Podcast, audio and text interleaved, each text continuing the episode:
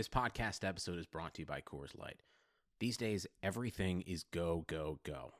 It's nonstop hustle all the time. Work, friends, family expect you to be on 24 7. Well, sometimes you just need to reach for a Coors Light because it's made to chill. Coors Light is cold lagered, cold filtered, and cold packaged. It's as crisp and refreshing as the Colorado Rockies. It is literally made to chill. Coors Light is the one I choose when I need to unwind. So when you want to hit reset, reach for the beer that's made to chill. Get Coors Light in the new look delivered straight to your door with Drizly or Instacart. Celebrate responsibly. Coors Brewing Company, Golden, Colorado. Today's episode of the Chase Thomas podcast is brought to you by our presenting sponsor, Ponko Chicken. The new Atlanta restaurant thrives off of a unique spin on Japanese and Western cuisine and is already racking up the awards, winning Best Selling Taste in the Taste of Atlanta Awards both in 2017 and 2018.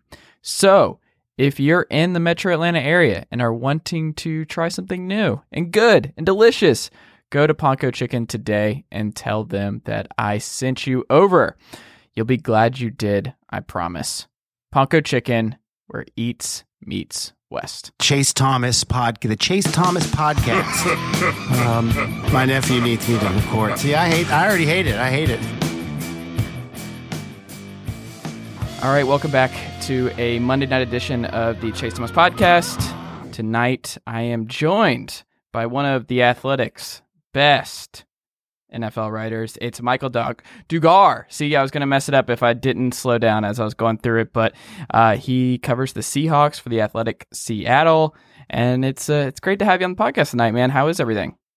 Uh, pretty good, pretty good. Just uh, dropped the Russell Wilson story this this morning of one of the rare times I combine writing about football and writing about baseball. So, uh, if you're listening now, feel free to check it out you got to give a good plug. What is the what's the nut graph? What is it uh, about this particular Russell Wilson story that uh, uh, for for why people should read it? Uh, well, you know, when someone's in the league, it's that long and that popular. It's really hard to find like unique angles to write about them. So this story is about the summer he spent uh, playing for the Tri City Dust Devils, a single A. uh, ba- minor league baseball affiliate of the Rockies. Well, they're the Padres now, but they were a single. Uh, it was right after he got drafted. That's where he first went, summer of 2010. Uh, so I just, you know, tracked down his teammates, coaches, you know, everyone who was around at the time. He stayed with the host family uh, there. I tracked that lady down. Uh, so yeah, really dove into his his uh, his six weeks, in, you know, playing minor league baseball, riding buses, and eating Denny's uh, in a no-name town in uh, Eastern Washington. Okay. Or do you think he'll ever do the baseball thing, or is that just never going to be a thing for him? Uh, well, he's got to learn to uh, hit some fastballs if he's going to play baseball. he only batted 230 in the minors, which you know isn't like terrible, terrible, but it isn't necessarily like screaming for you to get called up. So he's got to got to get on base and hit some fastballs. Uh, but until then, no, I think. Uh, I think football is the calling. If you're if you're if you're having to choose between football and baseball, like I think it's not that hard of a decision, honestly, to go with baseball unless you're a quarterback.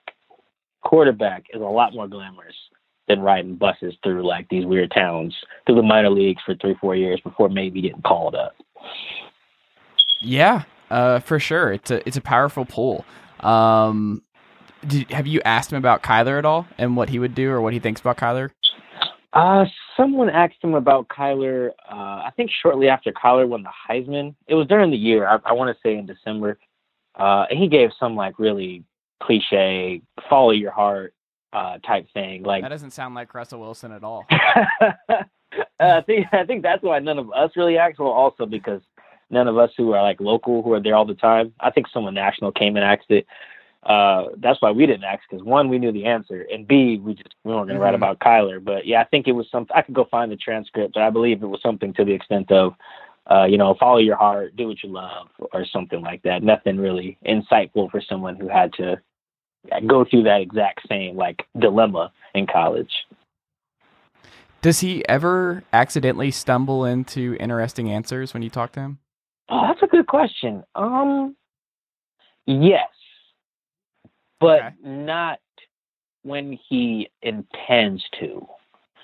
So Right, That's how you have to get him. He seems like that dude who you he, you have to surprise him in a way, or he just he messes up and he's like, "Oh, I was so polished, but I, I, I answered that just a little weirdly. I was a little too human there. This is this is going to come back to bite me." Yeah, so like if he starts a response with, you know, it's a funny story. You know, the story is usually not Mhm. that funny, uh, you know, but if you hmm if you ask something maybe off the wall or um like it's it's it's I think one time he posted a picture with Doug Baldwin uh, when they were watching the Mayweather McGregor fight, uh, and he had like a do rag on, and I thought that was weird Mhm. because he doesn't like have waves, and you know, so there'd be no Mhm. purpose. He doesn't have a hairstyle that will require waves. So I think I asked him where he got it from or what why where that picture came from, and it was just like a little funny story uh, or something like that. But usually, if it's something where he can set up a a, a very like well thought out kind of cliched answer, he'll he'll do it, even if it's like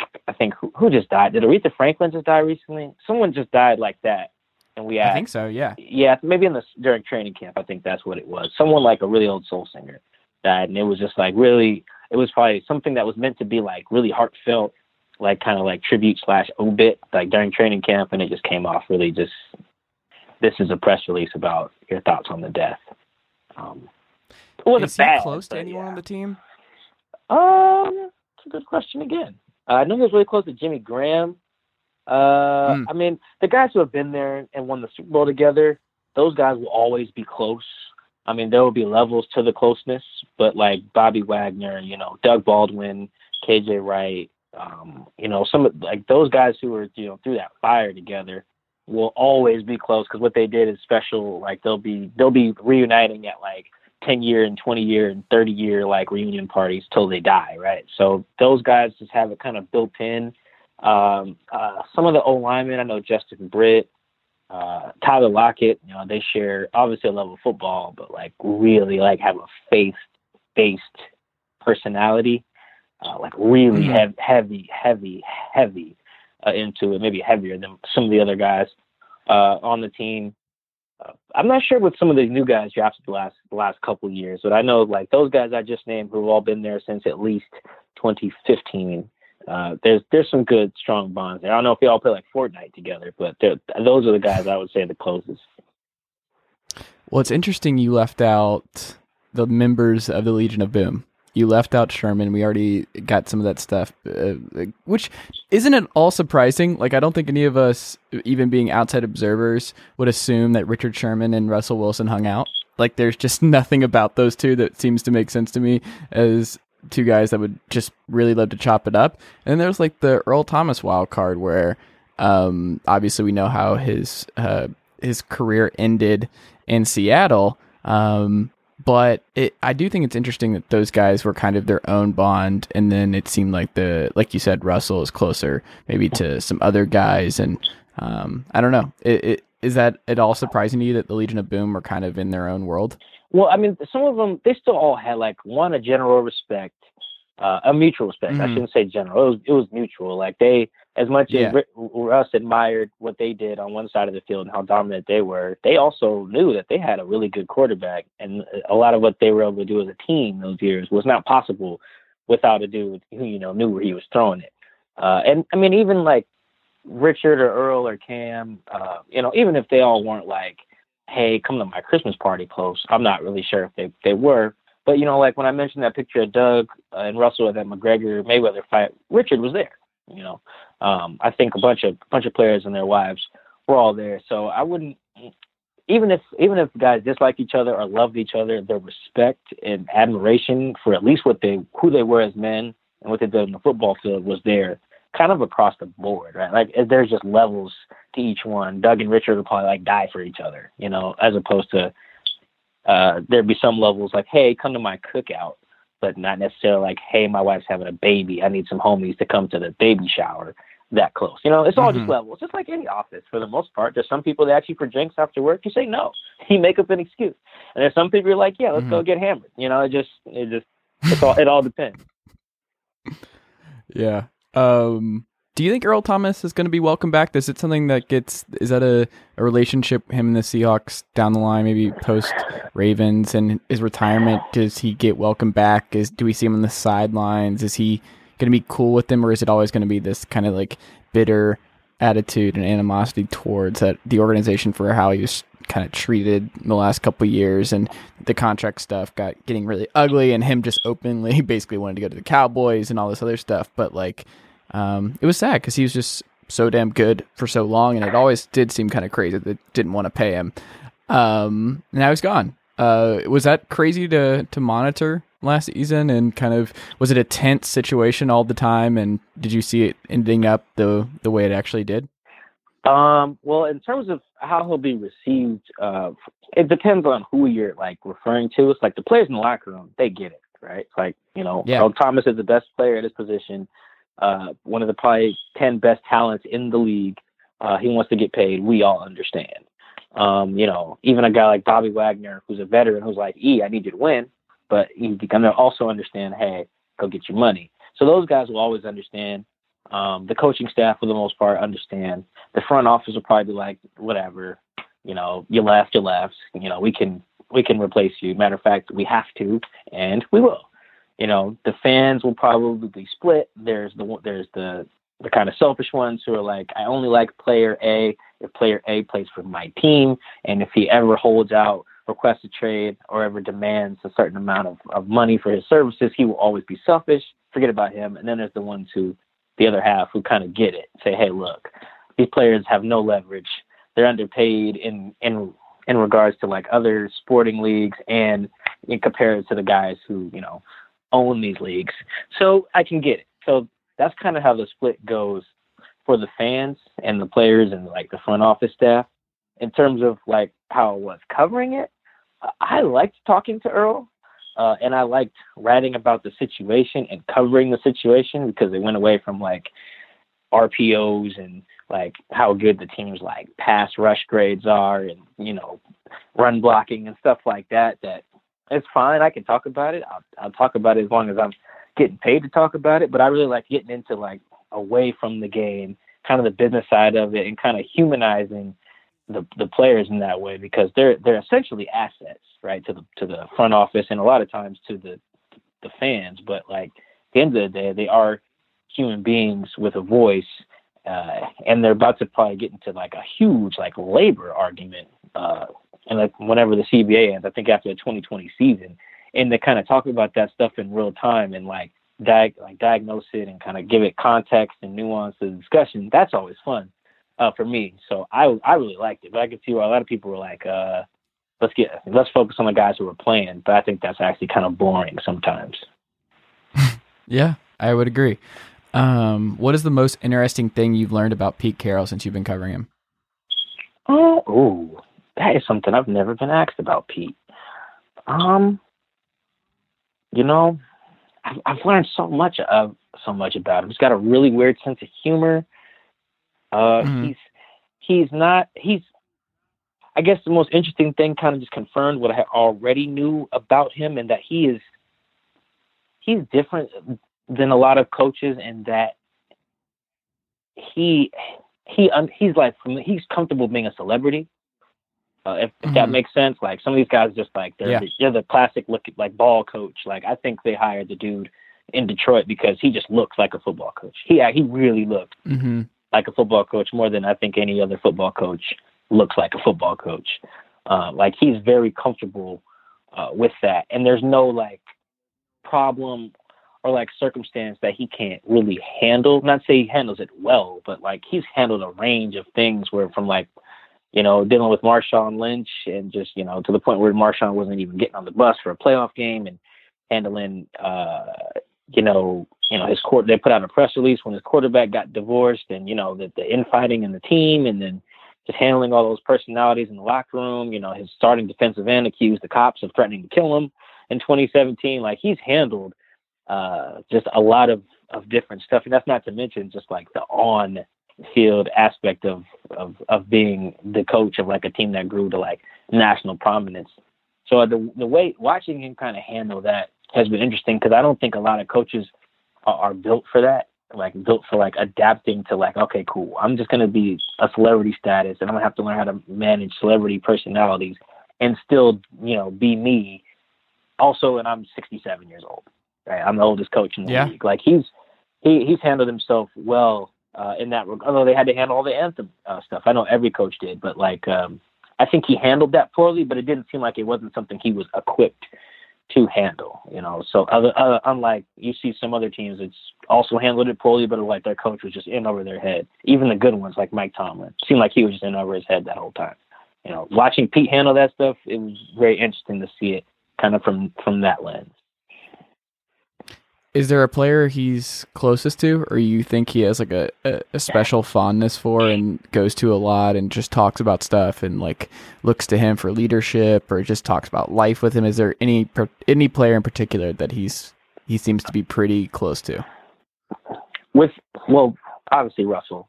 Uh, I know like the, the quarterback coach bond has to it has to be strong for there to be success. So that's just going to be the you know the strongest one naturally though it's the same way as I mentioned Russ is close with the guys who won those Super Bowl or won that Super Bowl and went to the other one, is that Pete, you know, he he watched them all grow in that same way. You know, I he likes to tell the story of like recruiting Richard Sherman to USC in high school. You know, like he's he goes way back with uh, a lot of those guys. You know, Bobby and KJ. You know, he likes that bringing them all in when they didn't have any facial hair, they didn't have girlfriends and wives and kids and then now watching them all like blossom. So all of those guys fall into that uh, similar category. Anyone who went to USC uh, is going to get a bunch of love because he just will not pass up an opportunity to mention the Trojans. Uh, but if I had to like pick a a top dog there in that regard, you got it. I'd have to go with Russell, and that was actually the focus of one of those articles about like the demise of the team, was just like, hey, you know, he's getting the golden boy treatment, and we don't like it, so let's let's like revolt silently. Uh, so it can be good and bad that Russell's that top dog, but that's that would be my vote. Okay. Do you think uh, Brian Schottenheimer's uh, chain's big enough? His uh, his like his chain, like what kind of chain? Uh, his uh, cross chain that he was rocking in uh, the Cowboys playoff game this year. I don't think he can ever have too big of a uh, of a chain. That was a, that was a weird flex. Uh, like it was just yeah. out, and he was uh, it, he was there, and it was um I don't know, it was just I mean that's what I was looking at, and you know what? It's kind of and this you can ask him about this. Like I'm fully okay with this, uh, Mike, but um I think he rocked that big of a chain um to shield the fact that uh, he was sabotaging the Seattle Seahawks offense for the duration of that game. He wanted people to not realize that he was um, putting together the most conservative game plan of all time, and uh, they would not look at that. They wouldn't look at what. Are, are you going to open up with Russell yet? No. Okay, cool. All right, uh, Chris. Uh, I was about to say Christine Michael. There's been so many running backs who've come through that Seattle system. Um, just it, it, I I couldn't believe it, and I I literally went back in my notepad getting ready for today, and I saw like I just like had highlighted what is that chain in the game notes when I was watching it, and it was just something that, what are you doing, my guy? Like it, maybe he's just just so grateful that he's gotten another offensive coordinator shot in the NFL. That like you know what, he's flexing, he's happy. That guy, he's got everything he wants. Uh, if if that was the the, the intent to distract from uh, the offensive uh, kind of game calling that uh, play calling that night, he did a poor job because whew, the the the reaction and the the uh just everyone was just so angry after that game specifically at the coaches i didn't i mean that's a trend after playoff games a lot of the time unless there's like something mm-hmm. like a, a natural scapegoat like a like a kicker or a quarterback with those interception receiver who drops the ball but whew, it was swift and everyone was in like consensus. Was like this is Brian Schottenheimer's fault for putting Russell Wilson in this cage, and it was just wow, that is that is fascinating, especially when you consider that Brian and I, I, I checked my notes on this. He did not play any defensive snaps that game, so I don't think he was responsible for the mm. three the three thousand or so yards that Ezekiel Elliott ran ran on them that night. So yeah. I I hate I really don't like blaming the coaches for like singular uh, losses, but who I had no choice but to address it after that. That was brutal. Yeah, that wasn't uh, wasn't the best work, uh, I would say, and it was just Russell Wilson should not lose uh, playoff games to Dak Prescott. It just shouldn't happen. That's not how this should work. I, I just it was it was bizarre.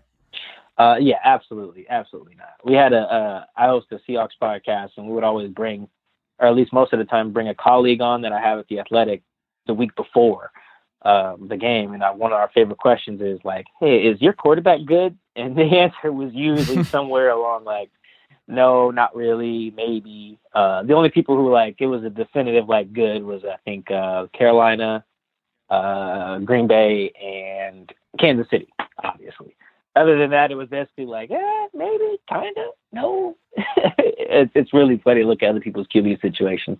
Most teams are just in such bad spots. Well, yeah, eh, well, Carolina might be there now because as much as it hurts me, Cam Newton, the greatest college quarterback of all time, um, did not lose a college game, folks. Um, but that shoulder stuff's bad. Like everything I read about that, it's like the biggest under reported story I feel like this offseason is that no one's really going into like Cam kind of took the the more conservative route with his messed up shoulder. He couldn't throw the ball downfield. If you didn't watch the Panthers the last couple weeks, they literally took deep passes out of the game plan. He physically couldn't do it. I also don't know why he was allowed to play. Like that should have been a thing where it's like if you can't throw the ball 20 yards downfield anymore, maybe shut it down for the year. Like I get you're in a playoff chase and all that stuff, but like what does it matter if he'll never be right playing through it? Like it's not one of those things. It just gets better as you keep going and just keep icing it. Um, I don't know. Like he's getting up there. His the way he plays, it's not conducive to longevity in this league, and I I don't know. I'm worried. I think if you are a Panthers fan, you've gotta wonder how much more this dude's got, and if this shoulder thing is way worse than even we're being told right now. It kind of reminds me of like the the sneaky version of what was going on with Andrew Luck for three years, where it was like, I don't know what's actually true here, but I just know it's bad. And um, are we sure he's ever going to be healthy again? Yeah, there's two quarterback situations right now that like don't get. I, maybe they're getting a ton of attention locally, but maybe on this side of the country is Washington and yeah, Carolina. Because uh, you know Alex, is, we don't even know if he's ever going to play like anything again. Uh, yeah, and, and Cam Cam the same way. I do get the logic on Ron Rivera's part though that hey, you know, a banged up Cam who can't throw X far down the field is a lot better than whoever they put at backup. I can't remember who it was, but I know all. Oh, I can tell you, it was Kyle Allen, uh, Texas A&M and Houston quarterback legend Kyle Allen, former number one overall recruit out in high school. Yeah, I can see Ron's kind of maybe thought like, look, we got Cam they don't know how bad his arm is, so they'll play him like they normally would, and we'll just see how it goes. And they lost like seven straight, so it didn't work. Yes, but I get the logic there from from his part. Like you live or die by Cam. You know what? That's what you've chosen. You know, so so ride it out and die. Yeah, Cam should have said no. Uh, I'm gonna pack it in, folks. Like this really hurts, and I can't throw the ball downfield, and I'd like to be able to throw the ball downfield again one day. I, I just I couldn't get over it. That's like something that just it felt very archaic to me. Where like we've come so far in a lot of um, medical science stuff, and what a smart sentence that was. Um, but he's out there still playing. I, I don't know. It maybe it really irritated me seeing Cam just go out there and like not be able to do anything downfield. Um, but yeah, uh, Eli Manning apparently might be the Giants quarterback for the next ten years. Dave Gettleman just keeps moving the goalpost back. He keeps adding another year to the Eli tenure in New York. Um, I love it. I hope this week we we learn that his plan is 2024 now. Um, it's wait a it's minute. Great. What? I love the fact you saw that Eli. He said he still hopes he could be this quarterback in 2020. Oh man, that is. I've said they're not rolling that out either. That is that is no one no one is this patient with another human being that underperforms than the Giants are with Eli. This is that is that is just inex. I don't even think that when Eli was good, he was good. Like, I think he was bad when he was good, and by good I mean like making Super Bowl runs. I never thought Eli was good. Man, that is that is some dedication right there. Like that is that is that is impressive. You know, we could all take like relationship you know advice from from Gettleman in terms of like the patience that they're showing over there.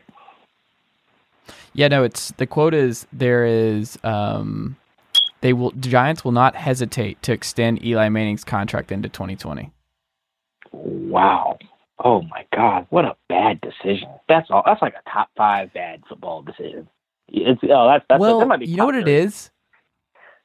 if Dave Gettleman wants to be the GM of the Giants for the next 10 years, it's a great decision.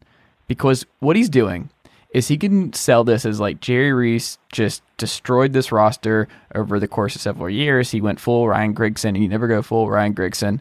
Um, who, by the way, is he still in the Seattle like weird front office group now? Did he like sneak back in? Is he still there? I don't, I, I, don't I think I think so, but like not in a way uh-huh. that's like like like you said, it's sneaky. Meaningful. It's not. Yeah, it's not like yeah. anything we're aware of or like information that we're privy to. Okay. Um, but this keeps it going where it's like he can if he doesn't take another quarterback, the team's like, well, we can't really evaluate Gettleman until he makes a quarterback decision. And by him just making Eli his quarterback for the next couple years, it's like, well, he's got at least two more before they really have to start evaluating his job performance. And he's doing this full teardown, trading Odell, doing all this stuff. Like it's he's guaranteeing that this team is not going to be anywhere close to contending for the next couple years. And if he's building through draft capital and all this other stuff, um, he, I think this isn't even as bad as what he did last year. Like I still think not trading down out of the two spot when there, it was just such a quarterback heavy league. And if you didn't believe in Darnold and Rosen and everybody else, whatever, I, I don't agree. But like at least trade down. You trade down for two. You could have gotten Saquon later, and it was it was dumb. Like that's one of the dumber things um, that's happened in in the NFL in the last couple years. But the Eli stuff, it, I just feel like it's a great stealth tank move where he's like, I, am going to keep this job forever. And it's it's I don't even know if it's like stealth. It's like it's, it's clearly like we don't want to win games. Every time you put Eli out there and you put confidence in behind Eli, you're like, you know what? We are not trying to win anything. Like everything they're doing is like if I was to do like an SNL skit about like uh, a coach or a GM saying like, here's how to run the worst team possible. It would be to, you know, overpay or uh, you know run into the ground a bad uh, quarterback and roll with him forever, way past his prime. It would be to first overpay your star wideout, then trade said star wideout. It would then be to draft a running back in the top three of the draft. Like everything, everything is bad. All they're missing is like take advice from a homeless dude and sign Johnny Manziel I'm pretty sure the Browns did something uh, some something similar to that. Everything they're doing is is just is just bad. You know, no wonder no wonder someone floated that rumor to Colin Cowherd about Russell to New York. They need a savior over there. God. Yeah. Um no, it's it's the saddest quarterback situation I think in football right now. Um Miami maybe a little bit more, like with Ryan Fitzpatrick and company. It's it's not great. Flores is in for a very bad year um, which it's the Broncos I, are in talked about this in the podcast a lot. Too. So the Broncos, I don't know. I, am actually kind of they uh, they give me a lot of like 2018 Bears vibes, which to, is to say that like I like their OC hire, pulling him away from Shanahan, giving him that opportunity. He's um, been around um, Gary Kubiak. He's going to install that scheme, and you know with Vic Fangio, you'll at least have a top five, top ten defense, um, and they have a lot of defensive talent still. And you'll get another year of Bradley Chubb, and I still like that secondary, so they'll they'll be able to rejuvenate that defense. And if that offensive line, they stole Mike Munchak. Like that, getting him away from Pittsburgh is huge. Like that was probably the best coaching hire of the offseason, just because of what he did with that Pittsburgh group for years and turned them into one of the best offensive line in football. And now he's in Denver where they never have good offensive lines. So if you have a good offensive line, a good defense, it gives Flacco at least some chance of being decent. I still think they're going to take Drew Lock and roll with that and do Flacco as long as they can until he loses his job. But um, I just Miami scares me because I like Brian Flores a lot. He has a great story um, that everybody should read on ESPN.com if you did not read it last year. Um, but he's a guy that's easy to root for. Um, he's a Patriots lifer, but he's coached both sides of the ball. He played like running back in high school. Like he's just a great story. Um, however, this offense has all the makings of the worst offensive DVOA team in football this year, and we saw what happened to Steve Wilks last year in Arizona. oh man, that's oh man, that Bills offense. Give it was that was that one of the worst DVOA offenses in like the history of DVOA. Well, the Cardinals last year were top ten worst all time. So the Cardinals oh. offense was oh. historically bad. So Josh Rosen, who this is a good lead in, um, had a forty three percent pressure rate, um, which is just insane. He uh, basically every other pass he was getting dudes in his face. Like he never had a clean pocket, essentially. So it's just incredibly difficult to evaluate um, somebody when they had Justin Pugh and uh, Andre Smith and company in front of you. Like it's just and really no talent whatsoever. But that just brings it back to like Steve Wilk got one year. He didn't get like if you're a defensive minded guy and that offense is just putrid in today's NFL where it's offense, offense, offense, and if you have a fun offense, you'll get more time if your offense is just putrid, even if the defense is making strides and Flores does wonders there, if they go one and fifteen, you can say tank for two all you want. I, I don't believe that it's feasible for a bad, bad offense to just survive and him just banking on them giving him the benefit of the doubt. I don't know. I'm sure they told Steve Wilks the same stuff. Like, it's we know this is a rebuilding job. We know it's going to take some time. We'll give you that time, and then that offense is just an all-time worst offense, and that's it. I, I that's it's just a concern there, um, especially just the minority coach situation there and how that the just the awful look for the league this offseason on that front. Um, uh, yeah, that was, that's a bad that's a bad look, man. All those black coaches getting canned and having problems getting jobs, and the guy does get one. It's the team that's trying to lose. that's that is a, that is a worst case. Scenario. I know he's on a five year deal or whatever, but that's still worst case scenario. It doesn't matter. These are all billionaires. They would gladly. It's not like it's part of the contract. They don't care. Like I don't think the the time as long as he gets paid, which is great. But um, God, can you imagine if they had fired Mike Tomlin too this offseason? Like what this it. Oh my God! We'd have had it to get like the really NAACP involved at that point, like to to if they're just canning all the all it was from what Anthony Lynn left. Ooh, that would have been that'd have been rough. Yeah, we'd have to call like uh, Louis Farrakhan or something like that. Man, that'd been bad. I have a lot of Anthony Lynn uh, thoughts as well. I, I love that guy, and that dude just puts together good offenses. And I just, I, I don't know. That's a podcast for another day. But I, I will. I have some thoughts on just the way he's perceived and the unfair stuff. But anyway, um, basically what I'm saying is Colin Kaepernick should be the starting quarterback for the Dolphins. That's what should happen. Oh, there's so many teams that will be better. Just plug in the the the, the lengths that these teams are willing to go to not even think about Colin is just so bad. Like you can go down the Broncos, the Dolphins, the Washington Redskins. There's just so many. This like this just bad. You know the Bengals. Uh, there's Jesus man. The the the who am I missing? The Jaguars. You know the Giants there's just so many teams that like, man, you'll at least get three wins better with with with Colin. I know it's hard to do like WAR or whatever, you know, and wins for quarterbacks, but I would at least give all the teams I just named at least three more, you know, with with with Colin there. It's just and the team is just like, nope, we'll call Josh Johnson, we'll call Mark Sanchez, we'll call Ryan Fitzpatrick.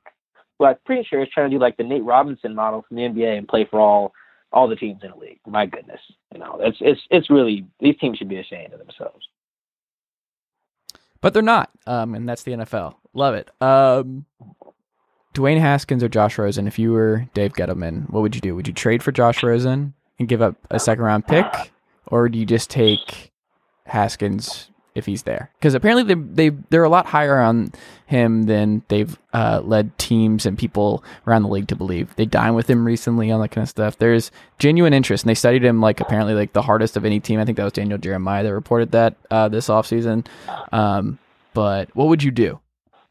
Oh, that's a, that's a good question. I, am a Pac-12 guy, uh, meaning I went to Washington State. Not like I av- avidly root for the whole Pac-12. Meaning I just saw Rosen uh, a bunch, and so, so obviously saw him a couple times uh, in Seattle. Week 17 in Seattle, he actually didn't look uh, that that bad, to be honest. I think he'll be all right. You mentioned all the things that were wrong in Arizona. Uh, you know, first year head coach, you got rookie quarterback, uh, who you didn't plan on starting coming in. You know, they were like, hey, let's pay Sam Bradford. That'll work. You know, that was stupid. Uh, so I would see. I was okay with that. I liked it. I like Sam Bradford. If his knee wasn't just uh, nothing now. Like there's just no cartilage there, and he can barely walk. Um, Sam Bradford's a good quarterback. When he has time, he's good. He just never never has time, and he never stays healthy. I was okay with it. One year for Sam Bradford, I'm fine with it. That's not something I'll go. I will ride for Sam Bradford to the end. I love me some Sam Bradford. I I uh I'm more like when I put my GM hat on, I am more in favor of uh using as like little assets as possible to acquire a QB. So if like you got to trade what a second rounder maybe for Josh, uh, then yeah, go go ahead keep because then they keep their first rounder in that scenario, right? They would just trade for Josh and then Mhm. use the what do they have like the sixth pick I think on Yeah. on you know whatever. Heck, I might trade that. You know, trade back for like twelve or something like that. Grab another pick, uh, and and and and just stack some assets. I think I would I would go with Josh. I think Josh is going to be good. I think he's also like built for what it takes to be uh, an NFL quarterback, kind of kind of mentally as well, because there's like a that's a whole nother aspect of it that people obviously consider during the draft, but it's like different when you get there you know, and actually like get the job and how you behave then too. Like it was clear Johnny Manziel wasn't built for it, right? Sneaking off to Vegas to go gamble, coming back to practice hungover. You know, that's it was clearly clearly he was not not built for it. Whereas I think I was just in Arizona too for the, the owners meetings. I think Josh will be be all right. So if you can use that as a, a second round to, to go with that, I would I would I would definitely do that over over Haskins. Yeah. Can you really trust a quarterback that watches The Daily Show and grew up on the Colbert Report? Can we really trust somebody like that? well, uh, oh man, I'm a, I'm a, uh, uh, yeah, forget it. I'll insert a, a political commentary there. The Patriots trust Tom Brady just as just fine, and you know, you look what hat he brought to his locker that day. So if they can trust him, then I think uh, we'll all we'll all be fine trusting uh, whoever at quarterback. I really think that's what it was. They were like, "Can we trust this educated, thinks he's smarter than everybody else, liberal quarterback who no one's gonna like?" Like, I think that's all it was. They're like, "This dude just knows too much politics. Like, he's too invested. Like, he's he cares too much. He's not like it. It's weird." That was the thing. I was like, I, I remember reading at the time, like, are teams just weirded out that it's like, oh, he's not just like a bro? Is is that it? It's just he's reading Albert Camus instead of um just I don't even know. Like it I don't understand. Yeah, and he's and Josh is like uh, Richard Sherman in that like if you're in if we're all in the room, Josh assumes even if he doesn't know the rest of us that he is the smartest person in the room. You know, like that Yes. can that can be very in, intimidating for you know people who are used to being the smartest person in the room. So yeah, maybe you know intel- intelligent athletes scare people off. They, you know, if, and Yes. if I scare you off because you know I'm intelligent, then we probably weren't meant to be anyway. I would agree. Um the one thing though that I wonder, and this is the last thing I'll say about the Giants and this Rosen Haskins stuff, I would take Haskins if I was them. I really like Haskins. I liked him a lot at Ohio State this year. I thought he made a bunch of big time throws. He was amazing in that Michigan game.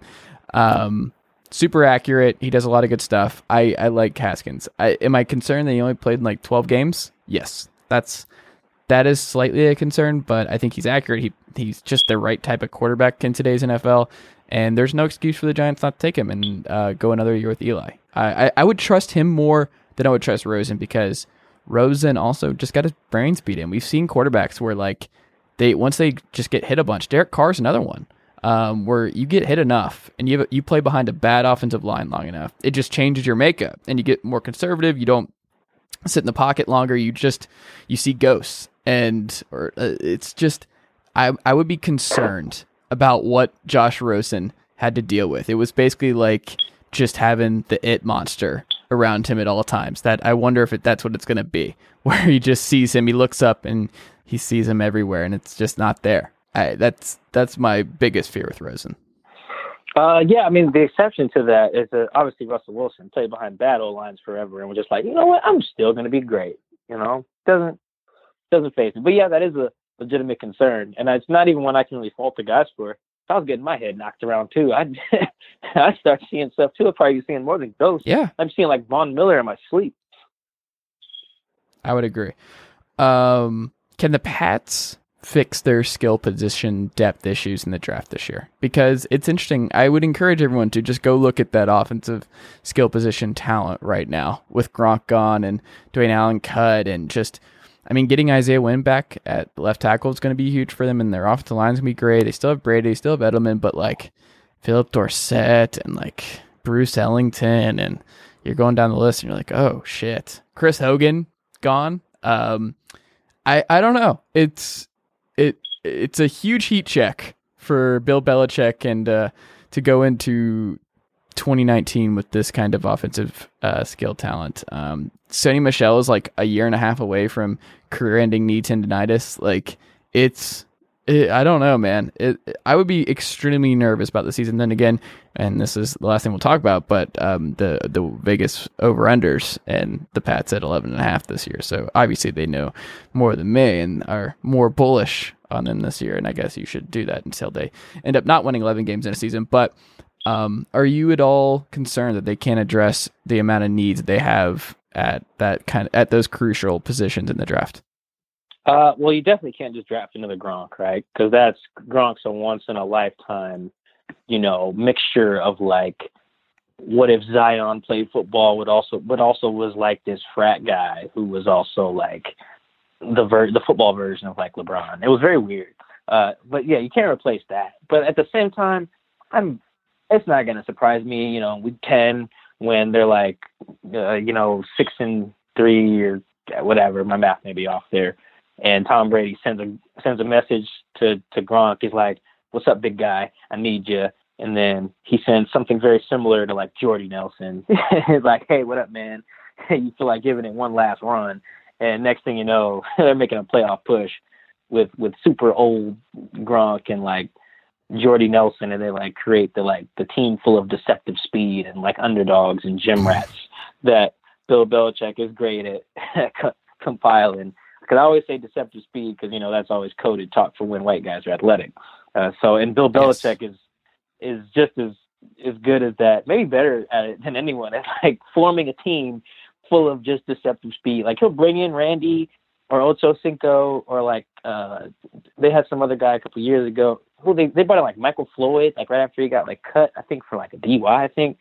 Like they'll they'll bring yeah. in some some some uh they'll bring in some black dudes. Like they just traded for Josh Gordon right? They will not to say that like Bill Belichick is like uh he, racist or anything. No man he'll sign whoever. But I really do think that a he'll either like line up some team with deceptively fast dudes and just like crush everyone.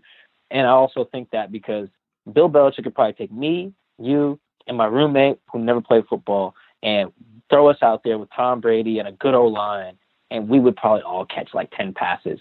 You know, like that's that's how, how spooky good Bill Belichick is. Like he could get a package from Amazon and like uh, he has a receiver need and just hire the guy from Amazon who dropped off his package. You know, right then and there. Next thing you know, that dude has like nine catches for 67 yards and a touch in the AFC title game. You're like, who is this guy? He was just delivering packages for Amazon in December.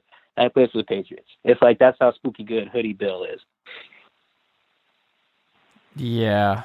Um, it, you're probably right. I'm, we're probably overthinking this, or I'm overthinking this, but it just Philip Dorsett, Bruce Ellington, Braxton Berrios, Maurice Harris, Jacob Hollister is their starting tight end right now. If the season started today, no I'm one not, knows who that I'm not is. gonna lie. Um, I don't know who anybody you just named is. Not gonna lie.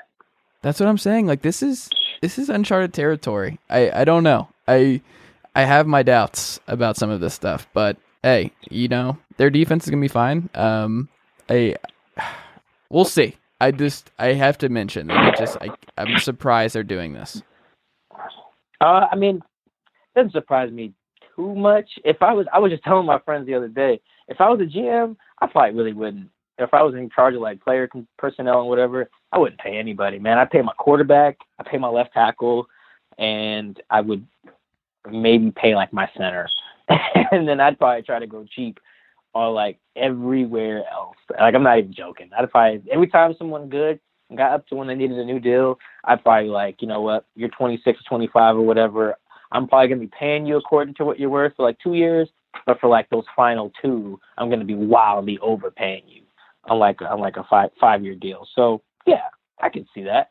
That's what you know. At, at any I would definitely too, be cold blooded with quarterbacks. I yeah, would be like if you if you get up to the point with Andy Dalton and Dak, where it's like we like you, we like they could have won a Super Bowl with Andy Dalton four years ago. That run where he got hurt and then to start AJ McCarron and that the AFC was wide open that year. And that Bengals team was legitimately really good and really deep and really talented. And he got hurt and that was it. But they didn't have to pay him at that point. And then you pay Andy Dalton, it's like, oh God. That, that we can't keep the rest of these guys and now he has to carry us and it's just not going to work. But you, you, I would just be cutthroat where it's like, nope, Dak, you're coming up. You're basically the 14th best quarterback in the league. We can find that in the draft this year. Goodbye. Like, sorry, if someone else wants to pay you that, great. But unless you're a top five, top 10 max, dude, we're not doing it. Look at the blinds with Stafford. He's clearly like the 10th best quarterback in football. Doesn't, it just, it's rough when you pay these guys who aren't just like perennial, um, just needle movers. And even, you know, Russell Wilson getting paid affected a lot of what happened with the Seahawks. Also, bad draft after bad draft with Schneider that also did went unnoticed for a couple of years, but he redeemed himself this year, I think, uh, with a multitude of guys, especially in the secondary.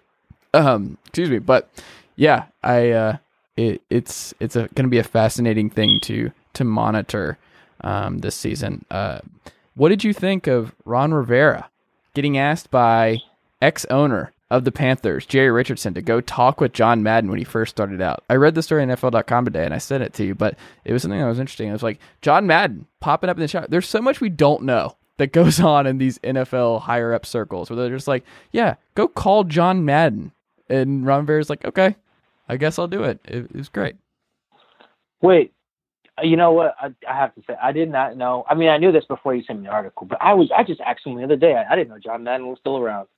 I I really I really didn't. And you know, I'm I'm very comfortable admitting what I don't know to an extent. I Google things before I sound too stupid.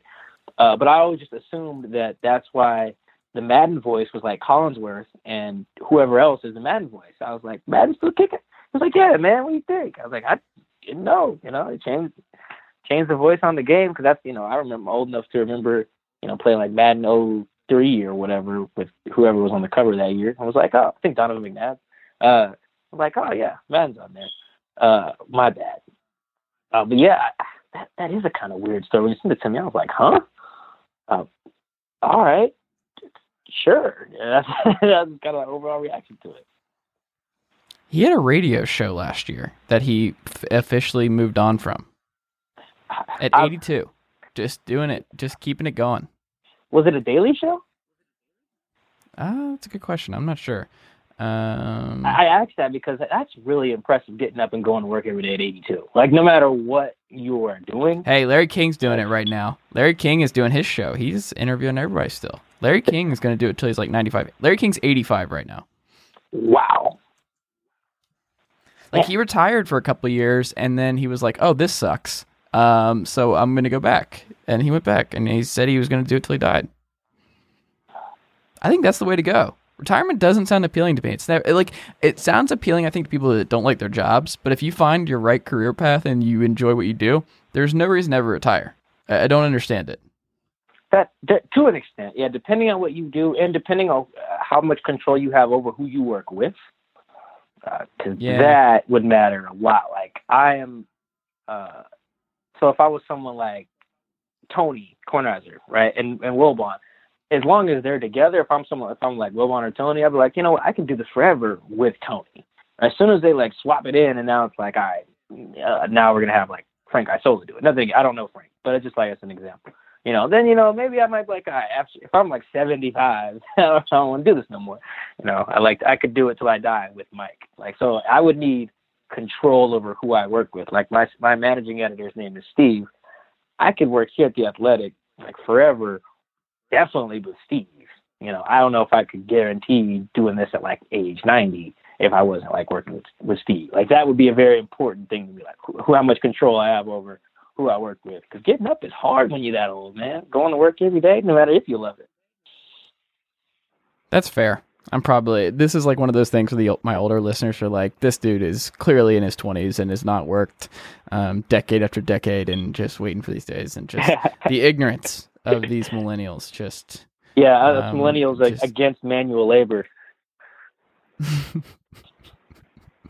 we're the worst. We're another thing we're ruining manual labor. Um, the last thing I wanted to touch on real quick before we get out of here, um, the Vegas when uh, loss totals came out this week.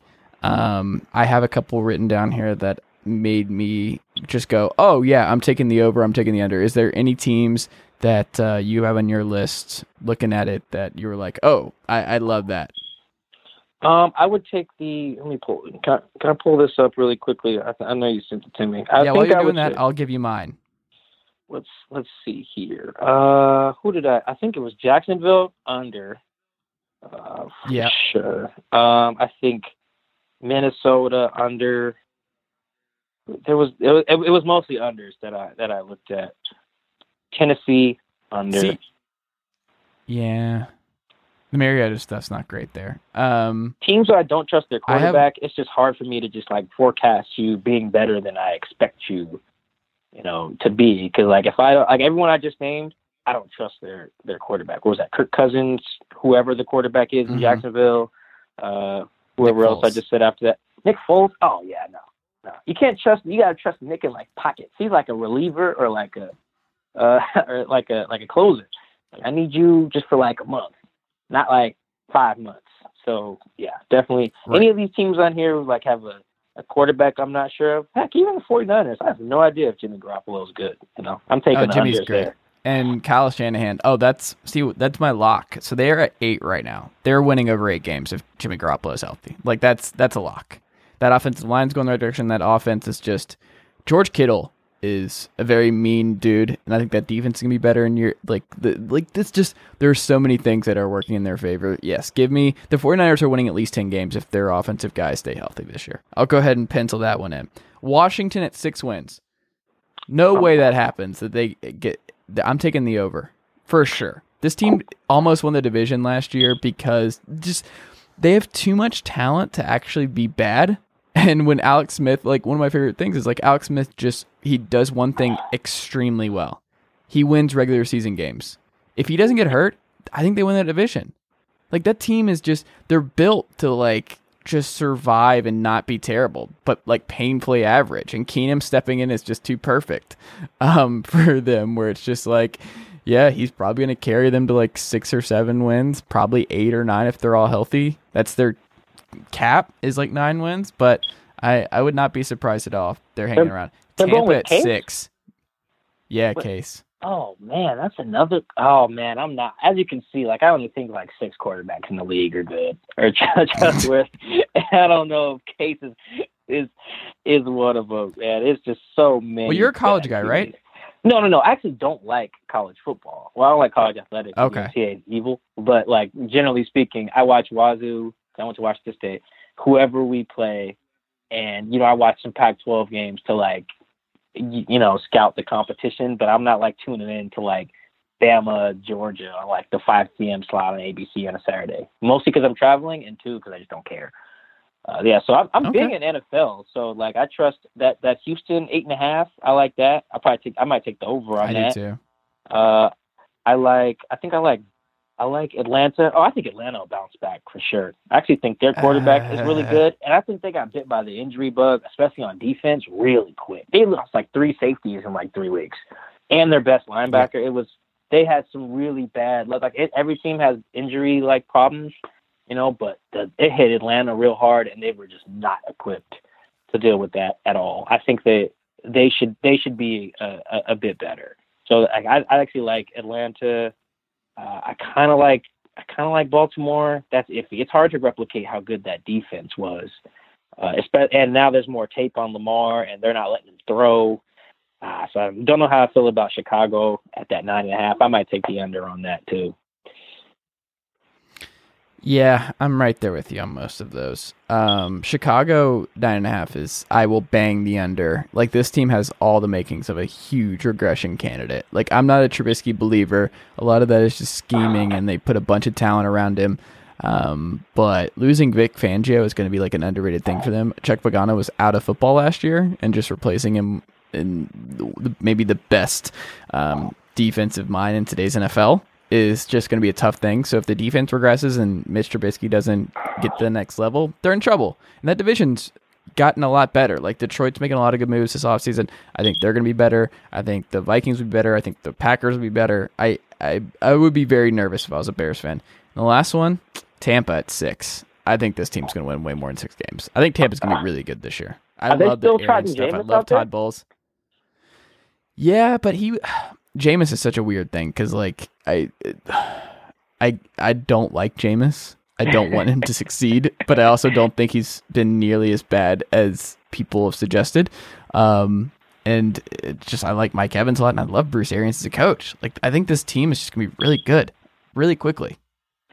yeah, that's the he falls under the category of guys like that I don't think are although I do really love Jameis. Um but I just don't I'm a bit I'm a sucker for pregame speeches. That's why I love them. Although the one where he's sucking on his fingers, I was like, dude, this is weird. Get your fingers out your mouth. Like there are very few circumstances where you as an adult need to put your fingers in your mouth around other adults. you know, I just I don't I don't think Thankfully, they have Byron Leftwich there now as the OC, so he can he can work with them. well, the other problem is, uh, you know, he he throws balls to the team. You know, that's a huge problem. That's why I don't like Andy Dalton. That's why I never really liked Eli. That's a real simple like measure of judgment. Like, hey, when you throw the ball, does it go to your guy? you know, like that's a basic like fundamental judgment right there. Not even if you go as far as like the Josh Allen, he's just missing cats. It's like, dude, you you can't be throwing it to the team. And I know he was a little better uh, when he came in after Fitzpatrick you know this this last year, but I'm not sure how how trustworthy he is. Someone said a while ago, I think I think it was Colin Cowherd. I gotta give him some credit here that you can kind of tell how good a quarterback is after two years as a starter. I think that's what he said. I know he said two years. Maybe he didn't say two as a starter. Two full years as a starter. If you get that as a guy, you can tell whether like, okay, cool, you're gonna be able to rock with this dude, or you know what, let's start taking quarterbacks in the fourth round to save our butt. Uh, him, Jameis, Mariota, Tannehill. Um, Dalton, I would have been shaky on. All these dudes, two years after the starter, I'd have been like, all right, let's let's start drafting QBs in like the fourth, fifth, and sixth round to to save our butt. So I don't know how confident I can be with Jameis, even though Bruce Arians, as you mentioned, is a good coach. I think he's lined up a good staff. There's just so much line on that quarterback position that I don't know if I can roll with. What do they got? Six? That's probably just about right. Maybe, maybe, maybe like five wins. Okay. I mean, uh, OJ Howard before he got injured was looking like the next breakout tight end outside of George Kittle. You still have Cameron Brate there, um, Mike Evans and Chris Godwin. Depending on what you think, Chris Godwin, I think there's some real breakout potential there. Um, I think they had a good uh, Well, they had good talent around him. One of those years it was like they had Djax, Evans, uh, OJ, I think ASJ, Doug Martin. Um, like they, I, I looked at, I think I predicted in the the division that year. I think, which I don't know what year that was, but Well, teams have been doing that. People have been doing that for years, waiting on the Bucs. It's one of my favorite offseason uh, pastimes, just people talking themselves into the Bucs. And look at me, I'm doing it right now. Like, this team just has a lot of talent. Like we just talk ourselves into, and they never do it. I also I want to just like uh, this may be too late now, but I do pay attention to the league. I know I've like kind of asked like, is this person still there? Where'd this person go? That's because so many moving parts. Like right now, I don't pay attention that much, uh, unless it's like that first wave of free agency, and then like after the draft, I'm real aware. But like right now, like who the team could be all in on Jameis. Next thing you know, these dudes trade up and draft like uh, the the, the Daniel Jones kid or the Drew Lock kid, and you're like, ah, they're gonna roll there. You never know. But like by by August, I got everything down. I know where everyone's at. Uh, just don't ask me like in December. You know, Patrick Mahomes threw a pass to Kelvin Benjamin on Week 16 against the Seahawks, and I was like, he's on the Chiefs. Like I was at the game, like he's on the Chiefs. You know, dude next to me didn't know. I, I that one I was like, I did not. I had no no clue. Uh, but for the most part, I, I'm very aware. Just sometimes I can't keep up with all the moves, especially with the bad teams. Like who cares what Jacksonville's doing? Like except unless you're Nick Foles' agent. Okay. Well, let me throw you some names, and you can tell me: is this a buck? This is our new segment on the Chase Thomas podcast. is this person a buck? Breshad Perriman. Oh, that's a good one. No. He is a buck. Oh boy. I'm gonna be Blaine really bad at this. No way he's still in the league. No, no way. No, he's not a buck. Yes, Blaine Gabbert, backup quarterback for Jameis Winston this season. And- oh, they're not gonna win any games. This team's gonna be bad. Jason Pierre-Paul. oh, one of the greatest offseason stories. Well, unless, you know, like you want a hug from him. But uh no, not a buck. is a buck. Oh wow. He's still there, huh? Good for him. He's still there. Gerald McCoy still there, even though he's like not reporting now and he's doing some weird stuff. So I think he wants to trade. So he might not be there that much. Oh longer. damn! That was yeah. I was gonna say that's the only only guy on their defense I know is is him. But if he's not even showing up, oh man, that's a bad sign. It's not great. All right, man. So how can we read uh, the Athletic uh, Seattle piece that you had on Russell Wilson today? Just go to athletic.com slash Seattle. Uh, yeah, theathletic.com. Obviously, we have, we all have team pages. You know, the Seahawks page. I'm all over there. You can follow me on Twitter at Mike Dugar, M I K E D U G A R. I'm always tweeting my stories. There's a link to all my stories in my bio. That's like my author page. Uh, yeah, I do a Seahawks podcast as as as, as well. Looks like I got to get got to get Chase on there. Got to like return the, the the favor there. Uh, but yeah, do, yeah. do a Seahawks podcast. All that stuff. It's I'm such a millennial right now. I'm plugging my Twitter my Twitter more than the than the uh, site itself, but like my Twitter has everything there. It's like a like the better version of LinkedIn with more music.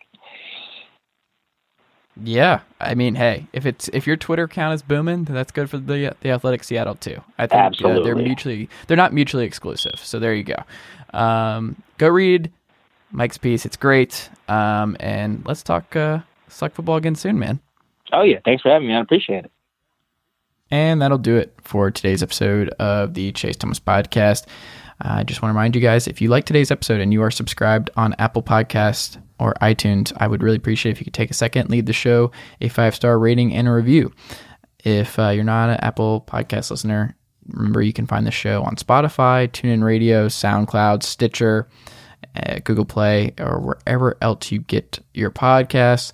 Uh, be sure to check out chasethomaspodcast.com where you can access all of my previous episodes and also find all my writing. I'm writing there fairly often. And also follow me on Twitter at chase underscore Thomas and like the Facebook page at facebook.com slash chase Thomas writer. Uh, thank you for your support, and we will be back with another episode very soon. Thanks, guys.